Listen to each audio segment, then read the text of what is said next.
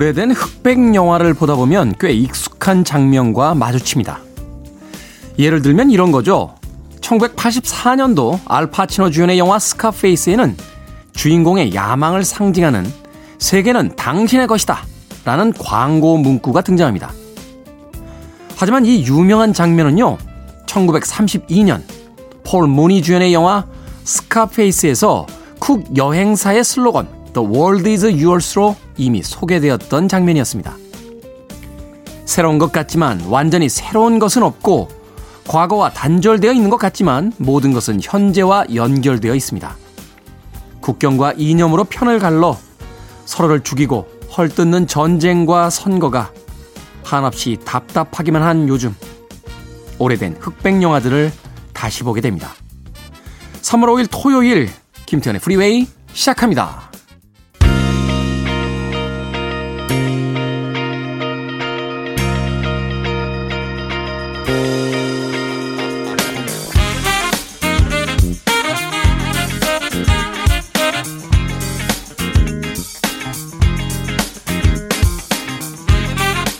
빌보드 Kid의 아침 선택 김태훈의 Freeway 저는 클테짜 쓰는 테디 김태훈입니다. 자 3월 5일 토요일 오늘 첫 번째 곡은 윌 스미스의 Getting Jiggy With It로 시작했습니다. 1998년도 빌보드 핫백 차트 이번 주 2위에 올라있던 곡이었습니다. 자 1부는요 음악만 있는 토요일로 꾸며드립니다. 70년대와 80년대 그리고 90년대를 중심으로 해서 바로 이번 주에 빌보드 핫백 차트 상위권에 랭크됐던 음악들 중심으로 소개를 해드립니다. 그리고 2부에서는요, 북구북구로 꾸며드리죠. 북칼럼니스트 박사 씨, 북튜버 이시한 씨와 함께 책 한 권을 추천받아 읽어보는 시간을 아, 갖습니다. 자, 1부, 2부, 어, 음악과 책으로 이어지는 어, 토요일에 김태훈의 Freeway 계속해서 즐겨주시길 바라겠습니다. 청취자분들의 참여 기다립니다. 문자번호 샵 1061, 짧은 문자는 50원, 긴 문자는 100원, 콩으로는 무료입니다. 여러분은 지금 KBS 2라디오 김태현의 프리웨이 함께하고 계십니다.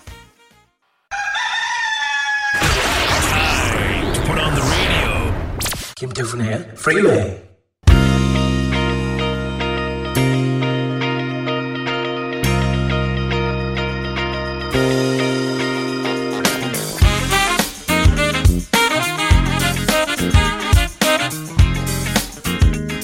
음악만 있는 토요일 세 곡의 노래 이어서 듣고 왔습니다. 첫 번째 곡으로 들으신 곡 1980년도 이번 주 빌보드 핫백 차트 2위에 올라있던 테리 데사리오의 Yes I'm Ready 그리고 이어진 곡 85년도 역시 같은 차트 이번 주 5위에 올라있던 빌리 오션의 Loverboy 그리고 88년도 역시 빌보드 핫백 차트 이번 주 8위에 올라있던 리처드 마크스의 Endless Summer Night까지 세 곡의 음악 이어서 듣고 왔습니다. 빌리 오션과 리처드 마크스의 음악은 가끔 음, 저희 프로에서 틀어드렸는데 테리 데사리오는 처음 틀어드린 게 아닌가 아, 지난번에 한 번 나왔었어요? 아, 그렇군요. 이 테리 데사리오는 국내에는 그렇게까지 많이 알려진 아티스트는 아니죠. 어, 1970년대와 80년대 초반에 이제 미국에서 활동했던 아티스트였는데 1981년도인가요? 이 곡이 히트하고 난 뒤에 그 일본의 도쿄에서 열렸던 동경가요제에 참여를 했었습니다. 제가 기억하는 게 그때 우리나라 대표로 윤신혜 씨가 아, 나갔었어요. 마이클 잭슨의 형인 저메인 잭슨이 또 참가를 해서 어, 많은 화제가 되기도 했었는데 생각해보면 그 당시만 해도 무슨 싼네모 가요제, 동경 가요제 이래서 전 세계의 이 가수들이요 마치 올림픽처럼 국가를 대표해서 그 가요제를 벌이고 거기서 1등, 2등, 3등 이렇게 등수를 정해서 상을 받던 그런 시대가 있었습니다. 뭐 지금은 이제 예, 음악을 가지고 순위를 매기는 것은 사실은 이제 빌보드 차트처럼 어떤 판매량이라든지 또는 airplay 차트, 그러니까 방송 횟수를 가지고 이렇게 순위를 먹이는 매기는 음, 경우는 있어도 가수들이 한 자리에 모여서 무슨 월드컵이나 어, 스포츠 경기 하듯이 이렇게 경합을 벌이는 경우는 거의 없지 않나는 생각이 들어요. 어, 물론 이제 오디션 프로그램에서는 그렇게 1등, 2등을 어, 뽑는 경우가 있습니다만 이미 프로들인 예, 그런 가수들이 모여서 경합을 벌이고 순위를 매기던 그런 문화는 이제 많이 사라졌죠. 그렇게 생각해 보면 80년대만 해도 이 모든 어떤 문화, 경제 또는 뭐 스포츠 이런 것들이 국력과 관계되던 예, 그래서 우리는 언제 선진국이 되느냐? 아, 올림픽에서 금메달도 따고 월드컵에서 본선 진출도 하고 또 이런 가요제에 나가서 상도 받아야 선진국이다 하는 확고부동한 음, 그런 당시의 기준이 있었던 그런 기억이 납니다. 자, 테리 데사리오, 빌리 오션, 그리고 리차드 막스의 음악까지 세 곡의 음악 이어서 들려드렸습니다. 3508님, 자유로운 길, 활기찬 목소리가 삶의 활력소라 봅니다. KBS 청취하는 모든 사람들 활력 넘치는 테디, 좋은 방송 듣기요. 라고 하셨습니다. 3508님, 자유로운 길, 저희 프로그램 이제 Freeway를 이렇게 써주신 거죠. 뭐, 우리나라식 해석으로는 그렇게 불리울 수 있겠습니다만, 이게 원래 의미는, 음, 제가 여러 번 이야기 드렸었어요. 이제 고속도로, 그래서 이제 자동차 전용 도로를 이야기할 때, freeway, 예, 뭐, 이렇게 이야기를 한다고 합니다. 자, 9860님, 저는 2주마다 복권을 사요. 요즘 확진자가 너무 많이 나와서 오히려 안 걸린 사람이 아싸라잖아요. 저는 다행히 걸리지 않고 잘 지내서 다행이긴 한데, 이렇게 큰 확률도 잘 피해가는 거 보면 복권도 되기 쉽지 않겠죠? 그냥 열심히 일할게요. 그래도 복권은 계속 살 거랍니다. 언젠가 저에게 행운이 찾아오길이라고 하셨습니다. 원래 사람의 운이라는 게 어디서 쓰면 어디서 없다라고 하잖아요. 그래서 뭐, 야, 평생 쓸 일 여기서 다 썼다 야. 뭐 이런 이야기 우스갯소리로 합니다만.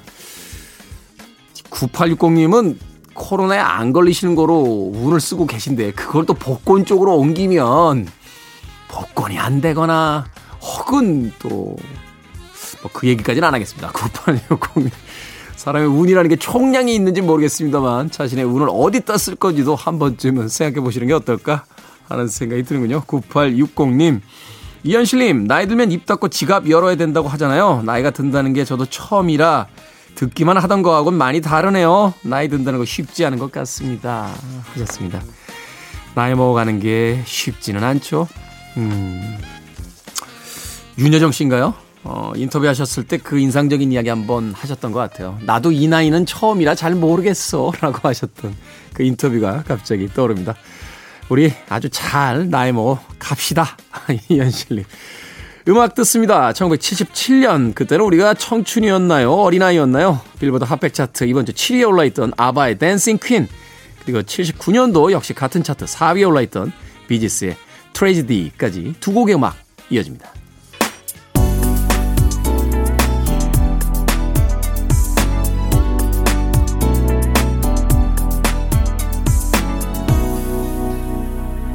김태훈의 Freeway.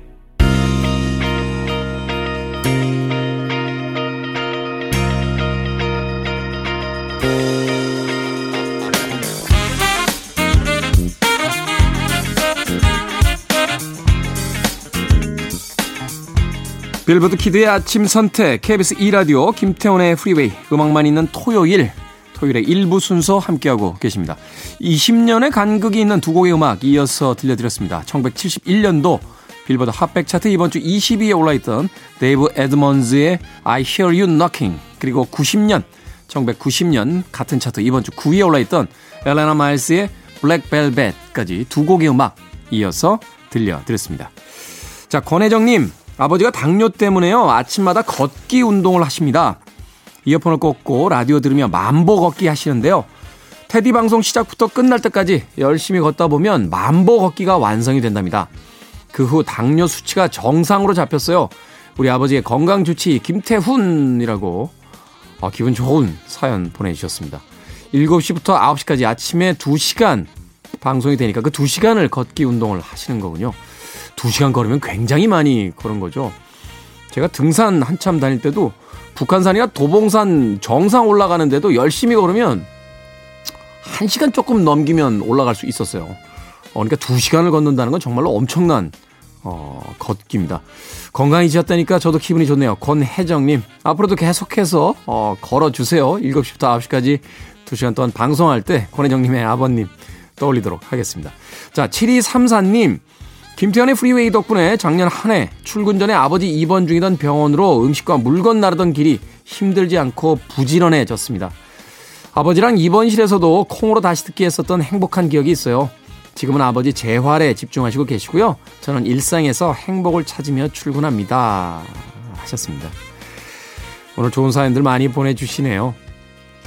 라디오를 무엇이라고 이야기할 수 있을까라고 했을 때, 뭐 여러 사람들의 여러 가지 정의가 있겠습니다만, 저는 친구라는 단어가 제일 먼저 떠올라요. 저희 어린 시절에 라디오를 그렇게 썼기 때문인지 몰라도 뭔가 울적한 기분이 들거나 또는 기쁜 마음이 있을 때 누군가와 나누고 싶다 혹은 누군가의 목소리로 위로받고 싶다 할 때 제일 먼저 손이 갔던 것이 바로 라디오였습니다. 그 DJ들의 목소리와 그 음악들에서 참 많은 위로와 격려를 받기도 했었는데 21세기 2022년에 제 라디오도 그런 역할을 했으면 좋겠다는 음, 꿈을 가져봅니다. 7234님, 음, 아버님 재활에 집중하고 계시고 또 일상에서 행복을 찾으셨다니까 다시 한번 축하의 말씀 드립니다. 자, 1987년으로 갑니다. 빌보드 핫백 차트 이번 주 12위에 올라 있는, 아, 올랐던 곡이죠. 클럽 누보의 Lean on Me 그리고 93년도 역시 같은 차트 이번 주 9위에 올라 있던 제이드의 Don't Walk Away까지 두 곡의 음악 이어집니다. Listening to one of the best radio stations around. You're listening to 김태훈의 Freeway. 빌보드 Kid의 아침 선택 KBS 2 라디오 김태훈의 Freeway 함께하고 계십니다. 1부 끝곡은 1974년도 빌보드 핫백 차트 이번 주 18위에 올라있던 모세다데스의 LS2 듣습니다. 저는 잠시 후 2부에서 뵙겠습니다.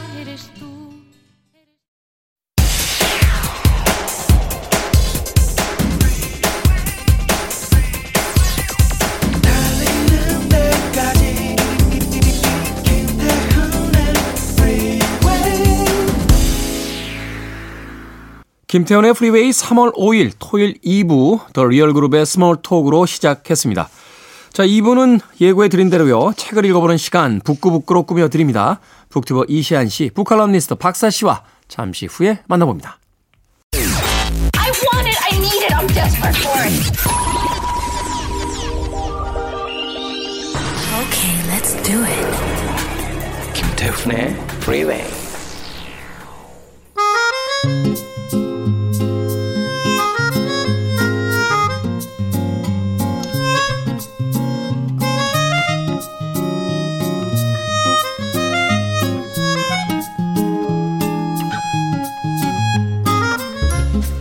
여유는 만들기 나름이죠. 토요일 아침 근사한 소설을 주제로 여유로운 대화가 펼쳐집니다.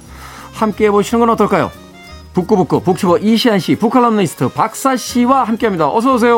네, 안녕하세요. 반갑습니다. 자, 오늘은 저희들이 벼르고 벼르고 벼렀던 소설입니다. F 스콧 피제랄드의 단편이죠. 벤자민 버튼의 시간은 거꾸로 간다. 읽어보도록 하겠습니다. 근데 원제는 이 제목이 아니잖아요. 네, 네. 원제는 벤자민 버튼의 기이한 사건. 벤자민 버튼의 기이한 사건. 아, 근데 이걸 사건이라고 할 수 있나요? 일생이잖아요. 하긴 뭐 일생이 사건으로 점철된 네. 것이기는 하지만 음. 네 기이한 일생이 더 가깝지 않을까 싶어요. 근데 이제 장편이 아닌 단편의 호흡으로 썼기 때문에 아마 피처럴드가 이런 사건, 뭐 케이스 이런 음. 단어를 아마 사용한 게 아닌가 뭐 이런 음. 생각도 드는데 어찌 됐건 이건 지금 박사 씨가 지적해 주신 대로 하나의 사건이라기보다는 인생 전체에 대한 이야기가 네. 어, 됩니다. 자, 작가 소개는 잠시 생략하고 줄거리부터 먼저 어, 들어보겠습니다. 어떻습니까? 이 줄거리. 너무 간단하죠. 노인으로 태어난 벤자민 버튼이 점점 어려져서 아이가 되어 죽는 얘기죠. 그냥 네. 제목이잖아요, 제목. 제목이죠, 제목이죠. 벤자민 버튼의 시간은 거꾸로 간다. 네. 아이가 된 뒤에 이제 태초에 사라져 버리죠. 그렇죠. 네. 그렇죠. 근데 사실 이 소설의 발상은 뭐 정말 아주 단순하잖아요. 이거 하나인데요. 재미있는 거는 주변 사람들의 반응이죠. 그러니까 뭐 실제로 이런 일이 일어난다면 주변에서 어떻게 반응을 하게 될까 이걸 좀 상상해 보면 재밌을 것 같은데요. 근데 소설 속의 네. 그 주변 인물들은 그걸 그냥 당연시 받아들이더라고요. 음. 당연하게 받아들이고 되게 그러니까 당연하게 받아들이면서 그걸 되게 문제라고 생각을 하죠.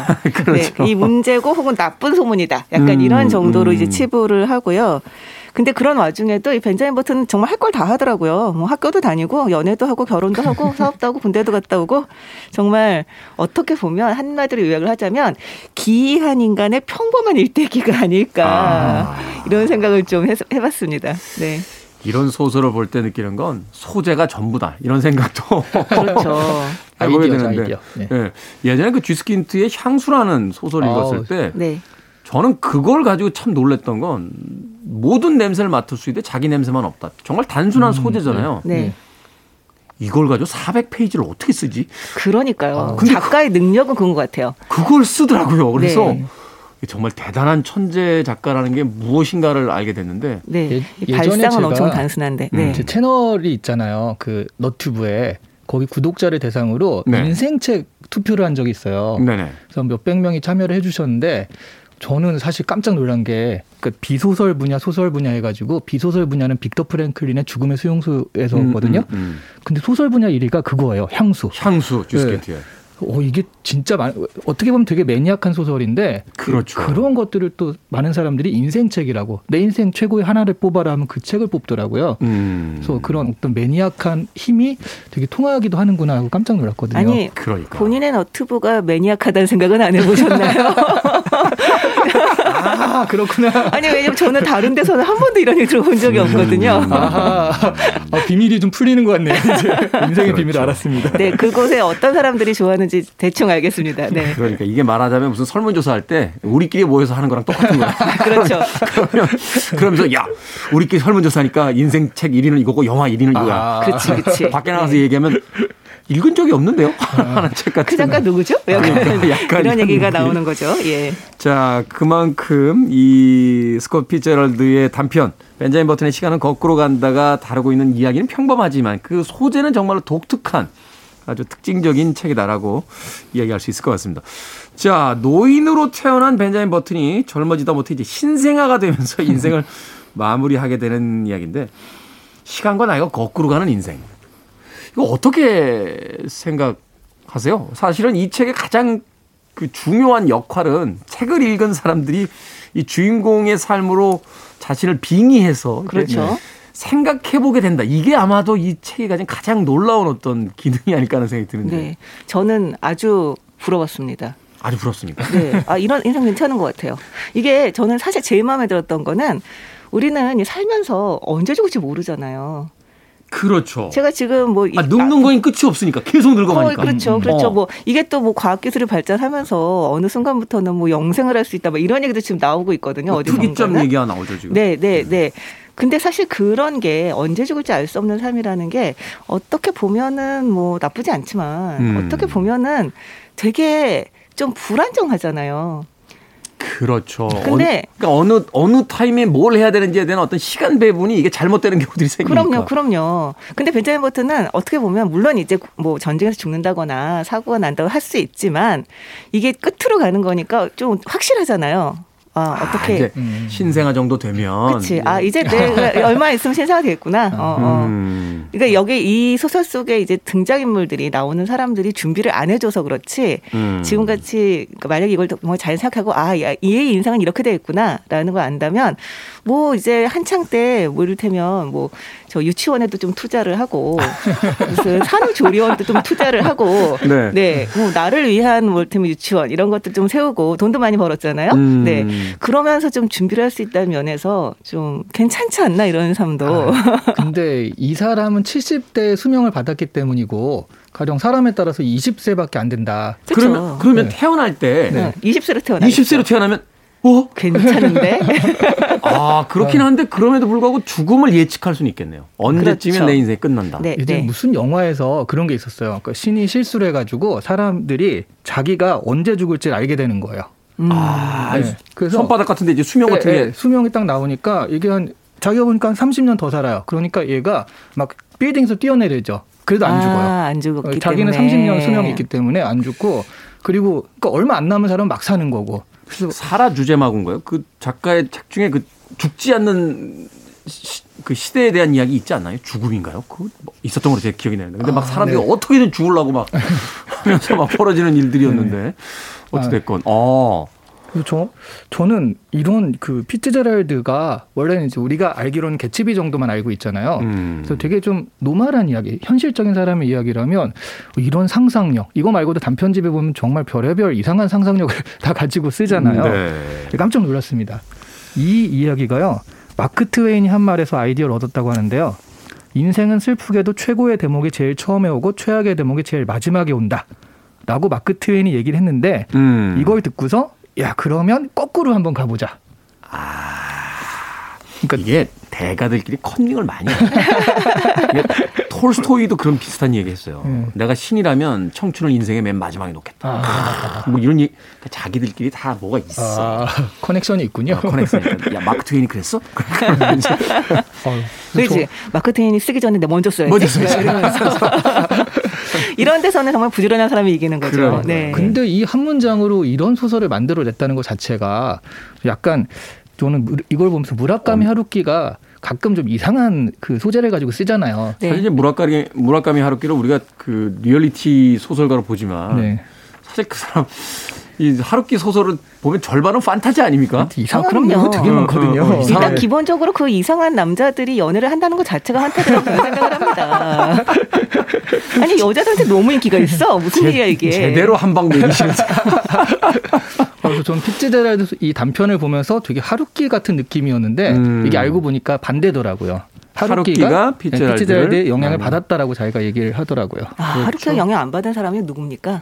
아 정말 정말 그 대가들끼리는 컨닝한다더니 그러 그래서 읽은 걸까요? 예. 하루키가 전공투 세대이기 때문인지 몰라도 이 그 소위 이야기하는 미국 문학에서의 그 Lost Generation 네. 세대에 네. 대한 그 책들 또 비트 세대에 대한 책들을 굉장히 많이 봤던 것 같아요. 네. 그러다 보니까 해밍웨이나 이제 피제랄드의 영향을 많이 받은 것이 아닌가 하는 생각이 드는데 어찌 됐건 앞서 이야기하신 것처럼 뭐 박사 씨께서 어, 이런 아이디어를 먼저 쓰는 게 승자다 하지만 우리도 뭐 이런 아이디어에 한두 개씩 다 있죠. 그렇죠, 문제는 그렇죠. 안 쓴다는데 문제가 있는 거고. 그렇죠. 쓴다는 것 그것이 얼마나 중요한지를 다시 한번 알게 된 그런 대목이었습니다.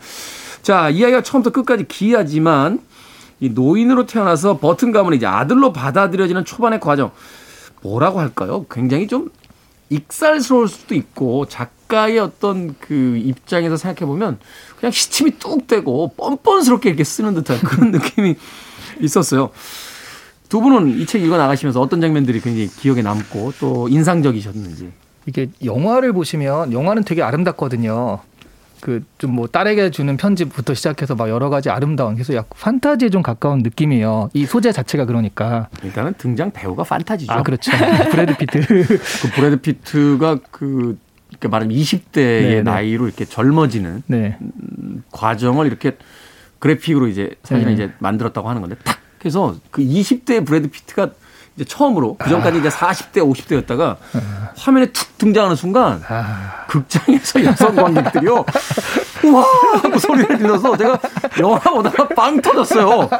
저는 극장에서 여성 관객들이 동시에 그렇게 함성을 지르는 건 13일의 금요일 이후에 본 적이 없습니다.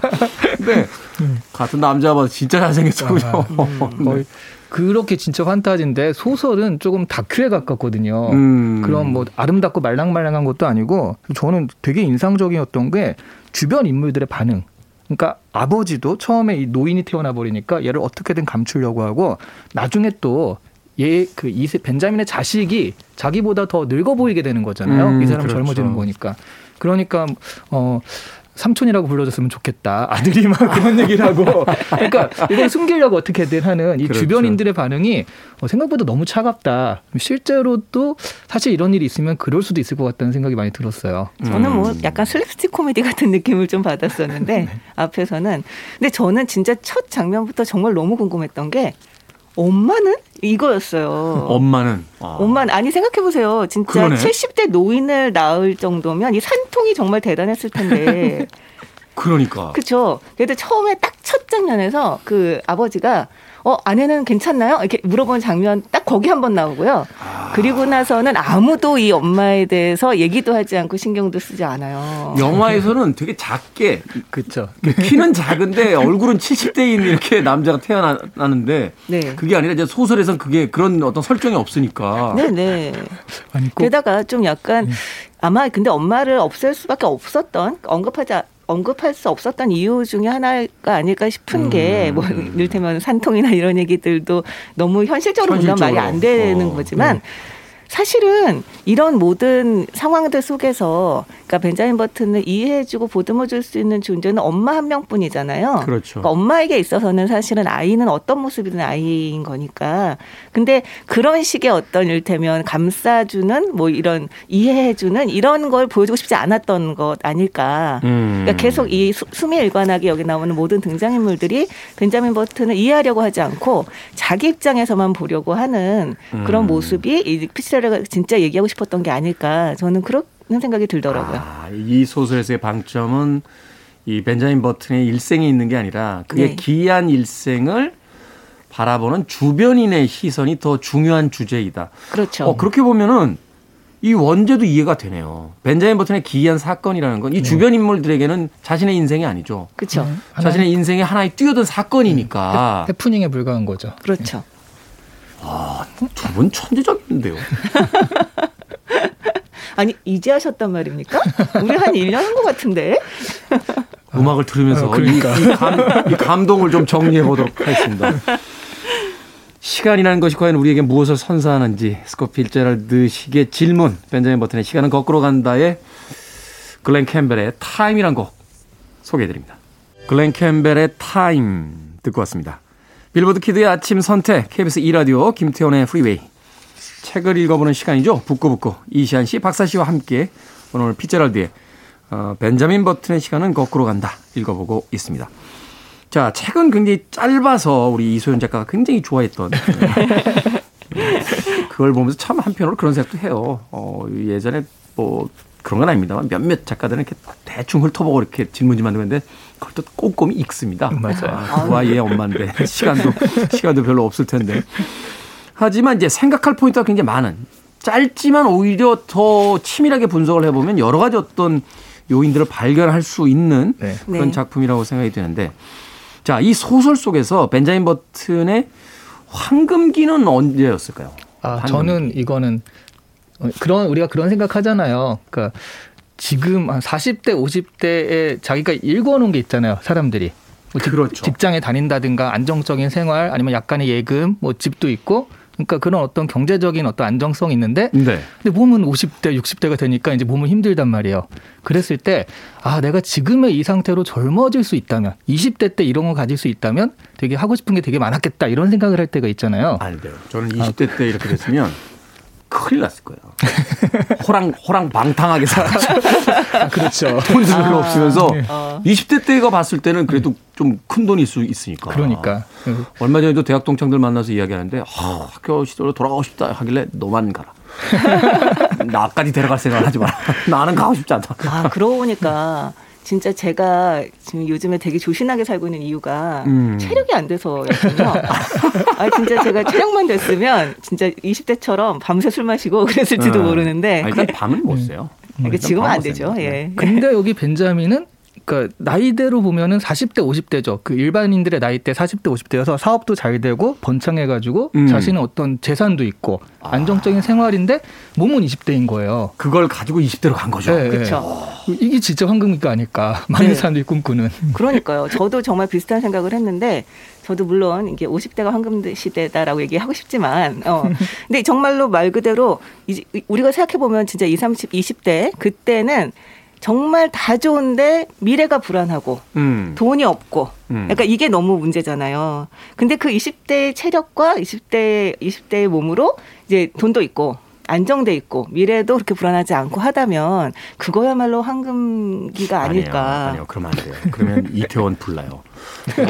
청춘들 다 몰려들고 네, 네. 그 부산의 자갈치 시장 아니, 24시간 영업 계속해야 되고 아니 근데 그렇지만 생각해 보면 우리가 단지 이를테면 그 아 우리가 내가 20대였을 땐 이렇게 살았지라고 생각을 해서 그렇지 사실은 살면서 또 이 삶의 지혜라는 게 생기거든요. 음. 우리가 어쨌든 간에 살면서 겪은 것들이 있기 때문에 이 지혜가 생긴단 말이에요. 그러니까 20대 몸에 그런 삶의 지혜도 갖게 되는 거죠. 최근 뉴스 보면 지혜는 생기지 않는 것 같아요. 사라지는 게 아닐까라는 생각은 좀 합니다만. 네. 이게 문제가 저는 그렇게 생각해요. 그렇게 힘과 사회적 권력과 음. 돈도 있는데 몸까지 젊어봐. 저는 어, 지구 파탄 날 것 같아요. 너무 어, 모든 사람들을 다 테디스럽게 생각하시면 그러게? 본인의 너무 감정이입하시는 게 아닌가. 근데 결정적으로 저는 이런 생각을 제일 좋다고 생각한 이유가 이거였는데요. 네. 사실 노래 가사에도 있지만 젊은 날엔 젊음을 모르잖아요. 네. 그렇죠. 이상한 씨의 노래 말 그렇죠. 그 그렇죠. 그러니까 보통 젊은 시절에는 이 젊다는 게 얼마나 큰 장점인지를 몰라요. 그러니까 저 같은 경우도 젊었을 때 생각을 해보면 사람들이 저한테 너무 에너지를 좀 선택과 집중을 해라, 음. 아껴라 이런 얘기 들으면 에너지를 왜 아껴? 이게 바닥이 없는데? 라고 아. 생각을 했거든요. 그, 그때는 화수분이죠, 에너지가. 그렇죠, 그렇죠. 어. 아니, 뭘, 뭘 어떻게 어디서 아껴? 약간 이런 거죠. 왜 아껴? 그쵸. 안 힘든데 뭘 아껴? 거지면서. 네. 근데 사실 이게 늙어보면 알잖아요. 이게 정말 아니, 화수분이 아니라는 걸. 아, 전안 늙었어요? 저, 박희훈님 우리 민희록 PD나 네. 네, 다른 분을 쳐다봐 주세요. 저를 쳐다보지 마시고. 되게 갑자기 뜨끈하네 그런 게 떨어지게 쳐다보면서 얘기를 하고 있습니다. 네, 네. 그러니까 정말 이 나이가 되면 젊음의 가치를 얼마나 잘 알겠어요. 음. 젊음이라고 하는 게 사실은 가치를 잘 알고 쓰면 저는 굉장히 정말 왜 보통 황금 같다라고 얘기를 하는 이유가 그게 뭐 이를테면 지나갔기 때문에 다시 돌아올 수 없기 때문이기도 하지만 가치를 잘 알고 쓰면 되게 좋은 어떤 이를테면 에너지, 자질 이런 게 될 수 있지 음. 않을까. 톨스토이의 앞선 이야기도 바로 그런 의미겠죠. 그러니까 많은 것을 가진 채 다시 청춘을 인생의 마지막에 만날 수 있다라면 얼마나 네. 좋을까. 근데 저는 그런 생각이 들더라고요. 이게 나이와 어떤 육체 건강함이 있기 때문에 20대가 과연 청춘일까를 생각해 보면 어. 꼭 그런 것만은 아닌 것 같아요. 우리가 나이가 들어서 비겁해지는 건 정말 별것도 아닌데 손바닥만한 무엇인가를 우리가 인생을 통해서 음. 얻어냈다고 해서 음. 그것을 잃을까봐 전전긍긍하잖아요. 음. 맞아요. 그거를 지키고 또 옆 사람 거를 힐끔힐끔 쳐다보면서 욕심내고 맞아요. 조금 더 가지려고 그러다 보니까 언젠가부터 그 똑똑하고 그, 그 뭐라고 할까요? 어, 신념에 불타던 그 음. 젊은이들이 어느샌가 또 다른 젊은이들에게 손가락질 받는 사람으로 이렇게 전락해 버리게 되는 경우가 있는데 네. 오히려 없기 때문에 더 아름다운 이러면 또 뭐라고 할래나요? 젊은이들한테 또 요거 그러니까 살짝 약간 꼰대로 넘어가는 것 같은 느낌이 드는데요. 아니, 그, 근데 이제 그 우리가 그, 런 얘기를 하면 젊은이들은 뭐 꼰대스럽다라고 하지만 젊은이들도 막말 많이 하거든요. 무슨 막말하냐면 어 빨리 눈 감아다 뜨면 40대가 됐으면 좋겠다 이런 거. 아. 우리가 보기엔 젊은이들에게 뭐 선전포고 하시는 겁니까? 아닙니다. 저는, 아니 근데 생각해 보면 젊습니다. 저도 젊었을 때 막말했어요. 저는 마흔 되기 전엔 죽겠다. 뭐 이런 얘기도 하고 그랬어요. 아, 생각해 보면. 그더 네. 스미스의 유명한 모리스라고 하는 보컬이 오 나는 마흔 이상 생각해 본 적이 없어 이러고 믹 제거 있어요 롤링스톤스에. 네. 나이 40에도 락밴드 하실 겁니까? 그러니까 마흔에요? 막 이렇게 지금 일은 넘으셨는데 계속 투어 다니시고 계시거든요 지금. 그러니까 생각해 보면 제가 어렸을 때 그때 굉장히 유명한 가수 계셨잖아요. 조용필이라고. 조용필 씨. 네, 거의 국민 가수였고. 지, 금도 유명합니다. 네. 근데 그분이 49에 죽는다. 뭐 이런 소문이 있었어요. 네? 왜요? 그러니까 왜그 무슨 뭐 치명적인 병에 걸려서 뭐 어쩌고 어. 이런 약간 이상한 그 소문이 있었어요. 뭐 별의별 루머가 다 있었죠. 그런 루머들이 있었어요. 근데 제가 그 얘기를 듣고 아니 그, 그 나이 넘어 살아서 뭐 해? 아이고. 라고 얘기했다가. 아이고. 자, 이게 라디오만 듣고 계신 분들은 이 에딘 박사 씨의 목소리만 듣기 때문에 잘 네. 이해를 못 하실 수 있겠습니다만 네. 이미 그 나이를 지나셨습니다. 그 나이 넘어 살았죠. 한참 지났죠. 그렇기 때문에 지금 이 얘기를 막 하실 수 있는 거예요. 네. 그랬다가 저희 어머니한테 네. 진짜 등짝에 불이 나도록 네, 맞은 기억이 있습니다. 네. 저희 어, 머니 그날 지나셨죠. 네. 저는 이번 주 방송에서도 생방 중에 그런 이야기 했어요. 영원히 살겠다.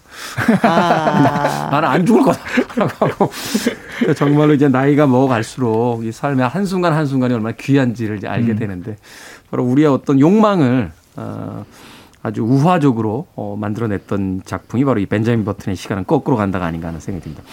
자, 벤자민 버튼이 태어난 지 20년이 됐어. 이제 나이를 거꾸로 먹다 보니까 외모 나이가 이제 50대예요. 이때 이제 20살의 마음을 가지고 있는데 나이는 50대가 됐을 때 첫눈에 반하게 되는 여인이 등장합니다. 바로 힐더가드라는 여인인데 힐더가드가 아, 이렇게 이야기를 합니다. 50이란 나이는 낭만적이죠. 25은 지나치게 세속적이고 30은 일을 많이 해서 얼굴이 창백합니다. 마흔은 시가를 한 대 다 피도록 말할 사연이 많은 나이고 60은 70에 너무 가깝잖아요. 하지만 50은 부드러운 나이죠. 저는 50이 좋아요. 아, 힐더가드. 아, 마음에 듭니다. 아, 너무 마음에 듭니다. 네, 네. 아유, 뭔가 뭐, 아는 사람이야. 너무 아름다운, 이건 저는 전, 전 세계 언어로 번역해서 음. 교과서 일장에 실어야 된다고 저는. 와, 무려 오늘 되게 신나네요. 아, 아 아닙니다, 저는. 일단 발을 빼고 뭐 힐더가드의, 힐더가드의 나이에 대한 평가 어떻습니까? 근데 저는 사실은 이때 나이 개념과 지금 좀 다르다고 생각은 해요. 음. 지금 여기서 뭐 마흔은 시가를 한데 답히도록 말할 사연이 많은 나이다. 뭐 이런 얘기를 하는데 지금부터 100년 전쯤에는 평균 수명이 아. 40세 정도였대요. 그렇죠. 근데 지금 100년 만에 80세가 돼 버리니까 이게 나이가 개념이 그럴 수 아 이걸 또 우리가 우리 나이로 계산을 하면 안 되는 거군요. 네. 그렇죠. 그 당시의 어. 관점에서 봐야 되네요. 네. 네. 그 지금 60은 70에 너무 가깝잖아요란 말은 70은 인생의 끝이다라는 개념이거든요. 당시 장수에도 70은 인생의 끝인데 지금은 뭐 평균 수명 한 80 정도까지 보니까. 네, 그러니까 70이면 다 계시고 그런데 그래서 이때 개념과는 조금 다르지 않나 하는 생각도 음. 많이 했어요. 이걸 보면서는. 최근에 어떤 뭐 그 자료에 의하면 지금 나이는 뭐 몇십 년 전 나이로 계산할 때 0.8을 곱해야 이제 사회 활동이라든지 또는 체력 상태가 이제 비슷하게 나온다. 어. 그리고 이제 정신 연령이라고 하죠. 아 그래서 저 사람이 저 나이에 저렇게 생각하는구나. 이게 이해가 된다는 거죠. 그래서 왜 저를 보시는 거죠? 아 아닙니다. 오늘 오늘 우리 오늘 시선 처리 잘해야 될 것 같은데요, 여러분. 서로 되게 민감한 것 같은데요, 오늘은. 폭탄 돌리기 하나요 지금? 네. 박사 씨는 어떻게 보셨어요? 이 나이에 대한 평가? 아 물론 저도 아주 마음에 들었습니다만, 근데 사실 어, 어느 나이든 간에 50도 단점이 없는 게 아니고 뭐 다른 나이 때도 장점이 없는 게 아니잖아요. 그러니까 이건 정말로 그냥 취향 문제인 것 같아요. 나이로 일반화시 켜 시킬 수가 없잖아요. 아 진짜 없어요. 요즘에 사람, 음. 주변 사람들 보면은 그그 그 어떤 나이에 대해 가지고 있는 우리가 가지고 있는 고정관념으로 보기에 그 틀에 맞지 않는 사람이 정말 너무 많잖아요. 네. 저도 제 친구들 만날 때 당혹스러울 때가 있어요. 어, 쟤들하고 친구라니. 이런 생각이 들 때가 있는데 그래? 이게 사실은 사회가 다양화되면서 네. 각자가 어떤 일을 하고 어떤 환경에서 이 시간들을 보내왔는가에 따라서 옛날에는 이제 거의 흡사한 사회적 환경 음, 속에서 그렇죠. 같이 나이를 먹어갔잖아요. 맞아요. 지금은 이제 분야도 많아지고 또 가치관도 각기 다른 어떤 곳에서 각자의 시간들을 보내고 있다 보니까 그러니까 어떤 나이로 이렇게 평균을 내는다는 게 사실은 별로 의미가 없지 않나 하는 또 생각이 드는데. 그리고 예전에는요 그런 게 있었어요. 나이가 들면은 거기에 맞는 매너, 행동, 지혜가 있을 것이다라는 근데 그게 은근히 압박이 되는 거죠. 혀차면서 철딱선이가 네. 비키 말이야. 그래서 음. 많은 좀 나이 드신 분이라서 그러면 그렇지만 어쨌든 그 위로를 많이 받은 힐링되는 말이요. 예전에 그 음. 그 윤여정 배우님이 뭐 60, 70대도 뭐 인생 몰라요. 나도 이 나이가 처음인데 하는 그 말이 정말 많은 사람들한테 맞아. 내가 71이지만 하지만 70일은 나도 처음인데 왜 사람들이 나한테 뭔가 지혜롭고 다 알 것이다 이게 기대를 하지? 그런 부분들의 압박을 좀 벗어나게 해줄 수 있는 음, 말이었거든요. 그렇죠. 근데 저는 한편으로는 그런 압박도 사실은 있어야 되지 않을까라는 생각을 합니다. 그러니까 왜 너무 제일 압박에서 자유로우실 것 같은 그런 분이 지금 양갈래 머리 쉬운 머리 아니거든요. 아 이거 머리를 안 감아서. 아니 근데 이게 이게 뭐 압박이 있어야지 뭐 된다. 이 사회가 뭐 그런 어떤 나이의 룰 이런 거를 완전히 뭐 지켜야 된다. 뭐 이런 얘기는 당연히 아니고 음, 네. 정말 자기 나이와 상관없이 자기가 하고 싶은 일들을 하고 자기답게 사는 건 되게 중요하다는 거는 정말 누구보다 잘 알고 있기는 합니다만 음. 그런데 우리가 나이 값이라고 하는 게 사실은 사회적 약속의 일종일 수 있다는 생각을 하거든요. 저는 나이 값은 이런 거라고 생각해요. 더 나이 많은 사람이 더 젊은 사람들을 이해해 주는 거. 맞아요. 그럴 수 음. 있죠. 왜 나이가 들수록 입은 다물고 지갑은 열어라 뭐 이런 얘기를 하잖아요. 물론 지, 갑에서 살짝 걸리네요. 열긴 좀 비난한 지갑이긴 네. 합니다만 입은 그, 입은 닫을 수 있는데 지갑을 열기는 어, 제가 살짝 그게 더 어려울 것 같은데요. 그게 안 될 것 같은데. 저는 그게 안 될까 봐요. 네. 젊은 젊은 열고 입도 여시죠. 저, 젊은 분들 많은 데는 잘 안 가요. 가면 열게 될까 봐. 자, 벤자민 버튼의 시간은 거꾸로 간다. 이 단편 하나를 통해서 우리의 삶과 나이에 대한 이야기 계속해서 나눠보고 있습니다. 음악 듣고 와서 어 나머지 예, 이야기 나눠보도록 하겠습니다. 턱앤 패티의 음악 중에서요. Time After Time 듣습니다.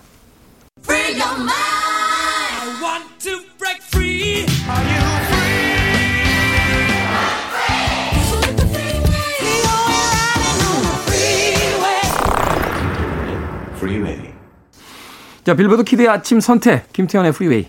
오늘 book 칼럼니스트 박사 씨, BookTuber 이시안 씨와 함께 북구북구 스콧 피츠제럴드의 벤자민 버튼의 시간은 거꾸로 간다. 단편 읽어보고 있습니다. 자, 이 벤자민 버튼 이 심리 묘사에 대한 부분들이 책에 등장을 합니다. 아, 말하자면 이제 남들과 다르게 태어난 거잖아요. 남들과 다른 삶을 살고 그의 어떤 감정의 흐름 또는 생각의 흐름도 한 번쯤 음, 이야기해 볼 필요가 있을 것 같은데. 네. 저는 그런 거 있죠. 우리가 아까 뭐 인생의 그 40대, 50대 뭔가 다 가져왔을 때 20대 그 신체라면 얼마나 좋을까 하면서 그러니까 좋은 것들만 모아놨잖아요. 그 뒤쪽에. 그러니까 그렇죠. 네. 너무 부러워했는데 반대로 그 앞쪽에는 그러면 노인의 몸에다가 그리고 가진 것 없는 불안한 어린이. 이거는 나쁜 것만 모아놓은 거거든요. 그러네요. 그렇죠. 이럴 때는 정말 죽고 싶은 심정이었을 것 같아요. 그래서 사실 이 앞쪽에 그러니까 이 소년기를 지나오는 것이 정말 힘든 일이었 기 때문에 그 뒤에 인생이 벤자민한테는 더 풀린 것이겠지만 그 앞쪽의 인생은 이게 사실은 그냥 일반인들이 지나치기에는 되게 어, 어려운 시련이 아니었을까. 생각해보니까 네. 그러네요. 우리가 그 힘든 날들을 버텨내고 지나올 수 있었던 건 그때 젊었기 때문이다라는 또 생각을 해보게 되네요. 네. 그러니까 사실 게다가 아이의 역할을 계속 강요를 받잖아요. 네. 정말 몸은 노인인데 아동복 입기를 강요를 받고 딸랑이를 가지고 놀라고 강요를 하고요. 그래서 되게 순정적으로 하루 종일 딸랑이를 딸랑 딸랑 하고 있는 할아버지의 그 얼굴이 앞에 묘사가 되기도 하는데요. 그러면서 정말 힘들었을 것 같다는 생각이 확실히 들어요. 근데 음. 그 앞부분을 가장 평화로웠던 장면은 어떻게 보면 그 할아버지와의 시간이었 던 것 같은데 네. 아이가 노인이니까 사람들이 이제 아이에 대해 사줄 수 있는 말이 없잖아요. 그러니까 음. 막 고민하다가 아유 애가 할아버지를 닮았네요. 이렇게 얘기를 할 수밖에 없는 거죠. 네. 근데 거기서 이 할아버지가 굉장히 모욕을 당했다라고 생각을 하지만 근데 결국은 이 할아버지랑 둘이 앉아 있을 때가 제일 행복한 시간이었다라고 음. 얘기를 하거든요. 두 노인이 평화롭게 앉아서 말하자면 이제 나와 다르지 않은 외모를 가진 누군가와 그렇죠. 있을 때, 그렇죠. 그러니까 다름을 인식하지 않을 때, 네, 네. 근데 그런 시간들이 있어서 어쩌면 뭐 잘 버틸 수 있었지 않나라는 생각이 들지만 또 한편으로는 또 되게 좌절스러웠을 때가 음. 그 인생의 되게 황금기였던 시절을 지나 더 어려지기 시작했을 때가 아니었을까. 더, 더 나이 들기도 싫지만 더 어려지기도 싫었을 것 같아요. 네. 어. 근데 정말 너무나 모든 면에서 뭐 골프도 잘하고 댄스는 뭐 거의 전문가 수준이고 막 파, 박사급이죠. 뭐 아는 것도 많고. 네, 파티장 가가지고 정말 뭐 무슨 사교계의 모든 파티는 다 참석하고 음. 또 아주 늦은 나이지만 젊은 몸으로 하버드 대학에 입학을 해서 그러니까. 거기서 풋볼로 또 굉장히 이제 난리잖아요. 음. 그런데 풋볼 날리다가 점점 키가 작아지고 살이 빠지면서 이제 음. 팀에서 퇴출이 되고 그러니까. 네 그리고 그 이미 대학생인데도 불구하고 막 풋내기 신입생 이제 취급을, 취급을 받고, 받고. 그리고 머리도 사실은 되게 이제 공부가 버겁고 이해력이 떨어지기 시작을 하고 그러니까 음. 이, 이 늙는 것과는 다른 의미에서 이제 이해력이 떨어지는 거죠. 이제 그렇게 되면서 이제 사람들이 전부 다 이제 이를테면 정말 어린애 취급을 하기 시작했을 때 그때 정말 정말 좌절스럽지 않았을까. 왜냐하면 이제 인생의 정점을 맛봤기 때문에 네, 네, 네. 그 시기가 지나가고 있다는 게 정말 견디기 힘든 거죠. 네. 그렇게까지는 아닌데 박사 씨도 그렇고 이제 나이보단 좀 젊어 보이니까 네. 사실은 그런 나중에 알고 보니까 저보다 나이가 어린 사람이 저 처음 보고서 막 반말을 막 하고 아, 그쵸, 그쵸, 그쵸. 그런 일들이 되게 자주 있다 보니까 정말 이제는 많죠. 아무렇지도 않아요. 음. 예전에는 욱, 욱 이러는데 지금은 하도 그렇게 하다 보니까 에뭐 그러시죠 뭐 이런 이런 생각이 들어서 그때는 아주 발랄하게 우리 말로까? 그래서 이 나중에 이 사람도 그러니까 인생을 그렇게 살다 보니까 그런 어린이 취급도 조금은 좀 달관한 마음으로 받아들이지 않았나 음. 네, 그런 생각도 좀 들거든요. 뭐 실제로 어린이가 되기도 하고요. 네. 아 근데 저는 사실 약간 그 젊은 취급을 하는 게 나쁘진 않은데 심부름 시키는 건 좀 그래요. 제가 심부름 할 짬밥은 아니거든요. 네. 알겠습니다.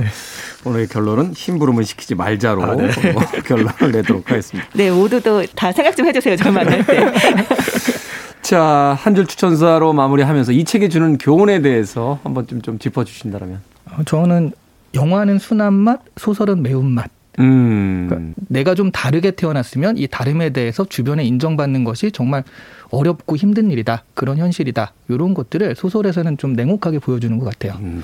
사실은 영화는 냉혹할 수가 없었어요. 브래드 피트인데. 브래드 피트로 태어났는데 점점 어려져 봐. 얼마나 억울해. 우리, 저는 좀 덜, 제가 뭐 저도 괜찮긴 합니다만 브래드 피트급은 아니니까. 근데 돈 많은 사람들이 왜 영원히 살고 싶어 하는 그런 마음 같은 네, 게 네. 있잖아요. 네. 근데 그렇죠. 소설은 좀 더 어떤 냉정함이 있다. 음. 네. 나답게 사는 게 뭘까? 나이에 걸맞게 사는 게 뭘까? 이것에 대해 생각이 많으신 분들께 좀 권하고 싶습니다. 음. 제가 아까 그 나이 값하는 건 일종의 사회적 약속 아니겠느냐라고 얘기를 하긴 했는데요. 근데 사실은 내 나이에 걸맞는 삶이라는 게 뭐지? 라고 하는 거는 아까 얘기했듯이 처음 살아보는 거니까 그렇죠. 알기는 정말 쉽지가 않잖아요. 음. 그래서 그거에 대해 고민을 많이 하다 보니까 그냥 아예 나이값 생각하지 않고 그냥 내 마음대로 살고 싶다거나 뭐 이렇게 되기가 쉬운데 하지만 그래도 어쨌든 그 균형을 잡는다는 건 되게 음. 중요한 문제인 것 같아요. 그래서 한번 읽어보면 좋을 것 같습니다. 어떻게 사는지는 중요하지 않을 겁니다. 중요한 건 그 어떻게 사는 모습이 자신의 어떤 치열한 질문과 고민과 대답 속에서 나왔다면 그게 의미가 있겠지만 네. 옆 사람이 그렇게 사니까 다른 사람들이 그렇게 살라고 하니까 그렇게 사는 거는 아니지 않나. 아니죠. 하는 생각 해보게 됩니다. 자, 오늘 북구북구 스코피 제럴드의 벤자민 버튼의 시간은 거꾸로 간다 읽어봤습니다. 다음 주엔요, 어, 드디어 이 책 하게 되네요. 테드 창의 작품집, 당신 인생의 이야기 중에서 네 인생의 이야기. 드니 빌뇌브 감독의 영화 컨택트의 원작이 되게 됐던 바로 그 소설을 읽어보도록 하겠습니다. 두 분 감사합니다. 네, 네 감사합니다. 고맙습니다. 음악 한 곡 듣겠습니다. 아, 벤자민 버튼의 시간은 거꾸로 간다. 바로 그 영화에 수록이 됐던 곡이었죠. 알렉산드로 데스플레이의 A New Life 듣습니다.